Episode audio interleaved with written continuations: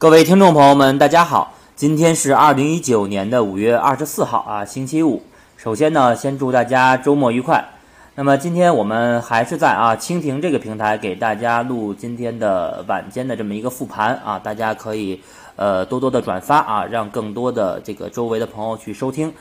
呃，我们看一下今天盘面啊，今天盘面其实从早盘来看啊，由于上证五零的这么一个强势拉升啊，那么也是带动三大指数啊出现了这么一个短期的啊这么一个反弹，但是由于上方一个是啊量能的不济，还有一个是上证五零拉升啊，并未激发市场题材股的这么一个做多氛围，那么导致我们看到午后啊仍然是呈现的这么一个震荡下跌。呃，从收盘的情况来看啊，沪指是啊勉强的还是收红了啊，最后收盘的位置是在两千八百五十二点，那么依然是在两千八百五十点啊非常重要的这么一个关口的上方。那么创业板啊和深成指数，那么目前还是收跌的啊，那么但是跌幅呢，其实较盘中来看啊，也是出现了一个明显的收窄。呃，我们从量能来看啊，今天两市的量能啊已经是缩小到三千八百亿了啊。那么量能，呃，持续的萎缩啊。那么其实短期对于市场的一个企稳啊，或者说短线的这么一个变盘啊，也是非常有利的啊。前期也跟大家去讲过。那么个股涨跌比啊，今天是一比二。我们看今天其实，呃，深成指啊、创业板是收绿，但是个股下跌的数量其实并不多啊。那么其实较昨天和前天这两天的呃对比来看，其实个股下跌的数量也在出现一个明显的减少。那么这个啊，从一方面来看啊，也可以说明当前空方的下跌动能啊，已经是在明显的衰竭了。我们再看外资啊，今天北向资金还是保持这么一个净流出啊，净流出了一个十四个亿。那么外资还是在继续减仓啊，因为近期的人民币的汇率啊还是波动比较大，外资这块还是保持着一个观望和减仓的一个态度。呃，从消息面啊，我们来看，那么今天我们看到人民日报啊，人民日报海外版啊说这个中国将牢牢坚持啊，房子是用来住的啊，不是用来炒的。那么这一定位呢，确保房地产市场啊，这个进行在正确的啊轨道上。呃，从这块儿我们可以看到啊，当前呃中国经济的增速啊，就是我们说的 GDP 增速啊，不可能靠房地产啊去拉动。那么这块儿啊，房地产啊也不会通过这么一个地产的这么一个放松来对冲当前外部的这么一个风险啊。这块儿主要是外部啊中美关系的这么一个啊风险的一个集中的释放。呃，我们再看两融余额啊，两融余额今天。还是啊，继续的一个减少。那么目前已经回到了九千二百零六亿啊，较前一日减少了二十八个亿。那么这个说明杠杆资金啊，目前还是处在一个撤退的状态。好，我们看一下技术面啊，呃，今天我们看到啊，两市啊走的其实还是明显啊，非常明显的一个分化的行情。那么上证指数呢，其实盘中啊也是出现了一个多次的一个翻红，但是我们看到上方的一个五日线啊，五日线的一个压制还是非常的明显。那么量能啊，刚才说到了一个持续的萎缩啊，其实也是说明啊，短期呃市场啊有点跌不动的啊这么一个意思。啊，所以说短线来看的话啊，而且我们看到今天的呃上证指数的这个 K 线啊，已经收出了一个十字星啊。那么十字星结合下方明显的缩量，那么短线的变盘啊就在下周啊。预计下周前两个工作日啊，市场就会出来这么一个短线的一个变盘。呃，那么我们从日线的整体结构来看啊，虽然说呃深成指和创业板目前已经是在日线箱体啊，已经出现了一个破位的一个走势。但是我们看到今天，呃，这个上证指数啊收出的这个十字星线仍然还处于在箱体的一个区间之内啊，进行这么一个窄幅的震荡。但是我们看到五日线啊已经死叉了十日线和昨天说的啊八十九天线。那么预计啊在未来一周啊，如果说市场没有出现这种暴力阳线的话啊，中阳线或者大阳线的话，那么也可能啊会死叉年线啊死叉年线。那么如果说后面啊市场在这个位置不能快速的拉起来的话，那么如果死叉年线的话，那么接下来可能对于盘面上的走势啊就不太好看了。那么我们看一下下方的 MACD 指标。MACD 指标啊，其实在本周的周二市场上涨的时候，有望是形成这种金叉的一个结构啊。当时在节目当中也跟大家重点去强调啊，关注下方 MACD 指标能否形成日线上的一个金叉。但是我们看到这两天啊，能量柱是出现了一个有所放大的一个走势，那么这块儿啊金叉也是形成失败。那么我们看到 DIF 线啊和 DA 两条线，一个快线一个慢线是继续的啊，在处于这种扩张的区间之内。所以说后面啊，如果说呃 DIF 线继续向下的话，那么从技术面来讲的话，对指数啊也是非常不利的。呃，那么我们来看一下上证指数的周线啊，目前呃周线是处于大级别的这么一个周期。那么周线上啊，我们看到也是收出了一个五连阴的一个走势，而且上方非常明显的这么一个低开的缺口啊，就是二九八六点到三零五二点的的这个缺口啊，还是啊对于指数啊承压比较大。那么本周啊已经跌破了二十一周均线啊，下方还有三十周均线啊作为这么一个支撑，所以说呃从当前的一个走势来看啊，那么本轮的调整肯定是中级别或者更大。一级级别的这么一个调整走势，而且我们看到下方的这个 MACD 指标啊，周线上的这个死叉啊，也是刚刚形成。那么在死叉形成的初期啊，那么市场还会出现这种反复。那么当然了，从呃死叉结构来看的话啊，形成的结构来看，那么调整也是意味着有可能啊刚刚开始。那么其实从整体的情况来看啊，当前还是啊在这个外部啊这种风险啊的这种因素。没有完全解除之前，那么当前啊市场仍然是以这种弱势调整为主啊。但是呢，短期呢，我们从呃小周期啊日线和六十分钟图来看啊，都出现了一个什么底背离结构和箱体下沿的一个支撑。所以说刚才说到了啊，叠加我们看到今天的量能已经是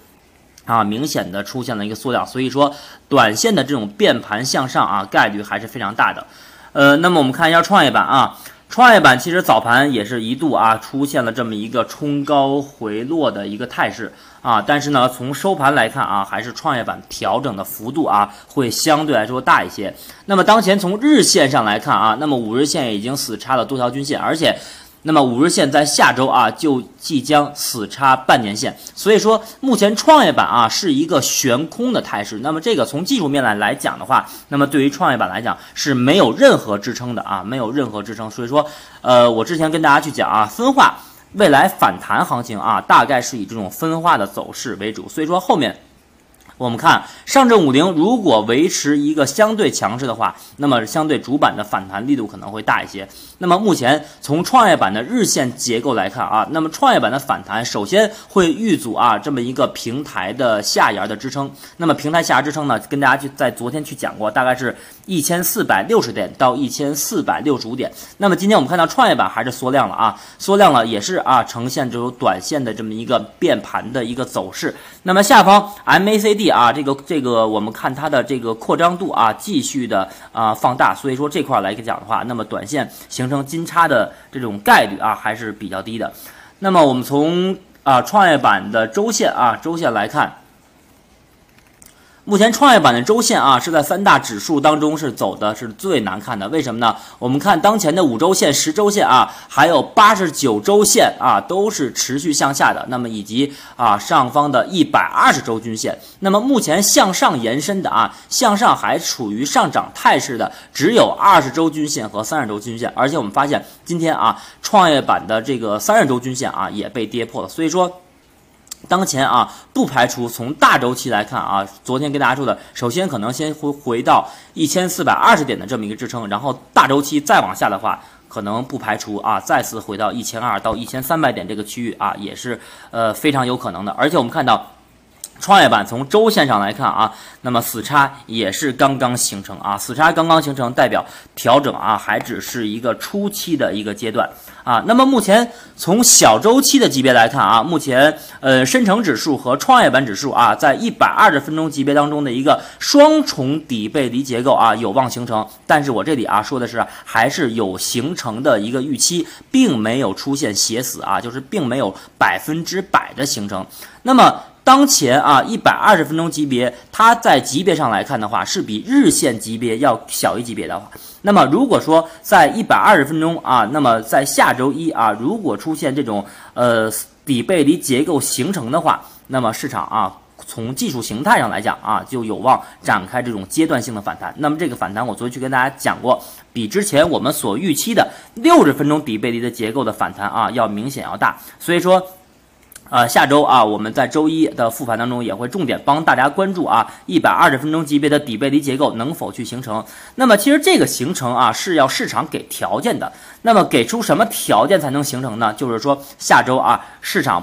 尤其是下周一啊，市场是要出现一个横盘的走势，也就是说，指数不能再往下跌了啊。如果再往下跌的话，那么呃底背离的这个指标啊，有可能会被消化掉啊。最好啊是周一收一个小阳线或者中阳线，那么这个一百二十分钟的底背离结构才能百分之百的去形成啊，去写死。但是啊，从月线啊，从三大指数目前月线图来看啊，其实这还是一个月线级别的调整啊。从当前指数的一个走势来看的话啊，很明显还是一个月线级别的调整。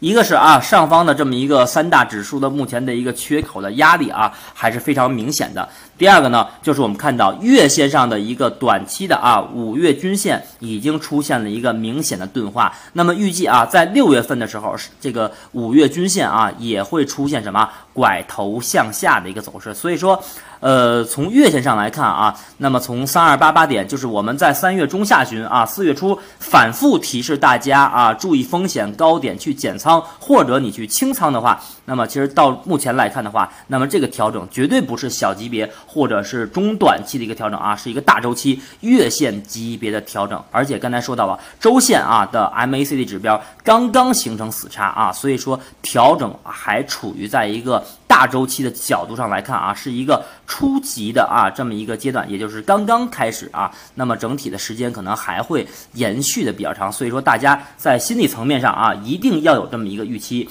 那么这两天其实很多呃朋友啊在问我啊，说我你看我这两天是不是能够抄个底啊，买个基金啊，买个个股啊？啊，我在这里啊，观点还是很明确啊，大家注意听。小周期啊，由于一百二十分钟的双重底背离即将形成，那么在下周啊，市场有望出现短线的一个变盘。那么理由刚才跟大家说了啊，结合到我们看到当前呃，尤其是今天啊，市场明显的这么一个缩量的一个走势，所以说下周的上半周啊，也有望出现短线的这么一个变盘。但是具体啊，我们来还是要来看一下周末消息面的一些变化。啊，那么我们在周末啊，周日的下午也会给大家去做对周末的消息啊，以及那么下周市场的一个综合的一个展望啊，进行一个详细的一个择时和分析。啊，那么还有就是啊，那么从短线的抄底的角度上来讲啊，如果说你是做个股啊，短线如果说你可以做到 T 加一或者 T 加零的话，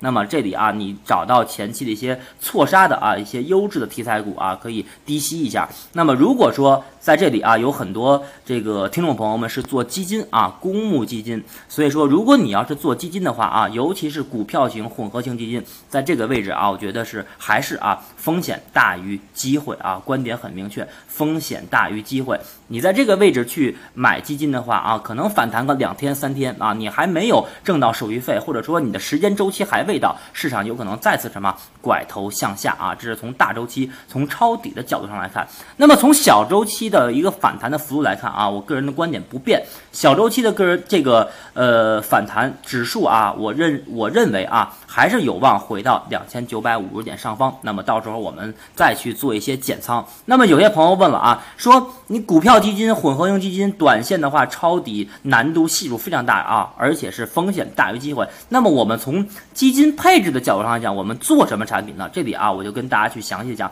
你呃纯债啊，纯债基金，因为什么？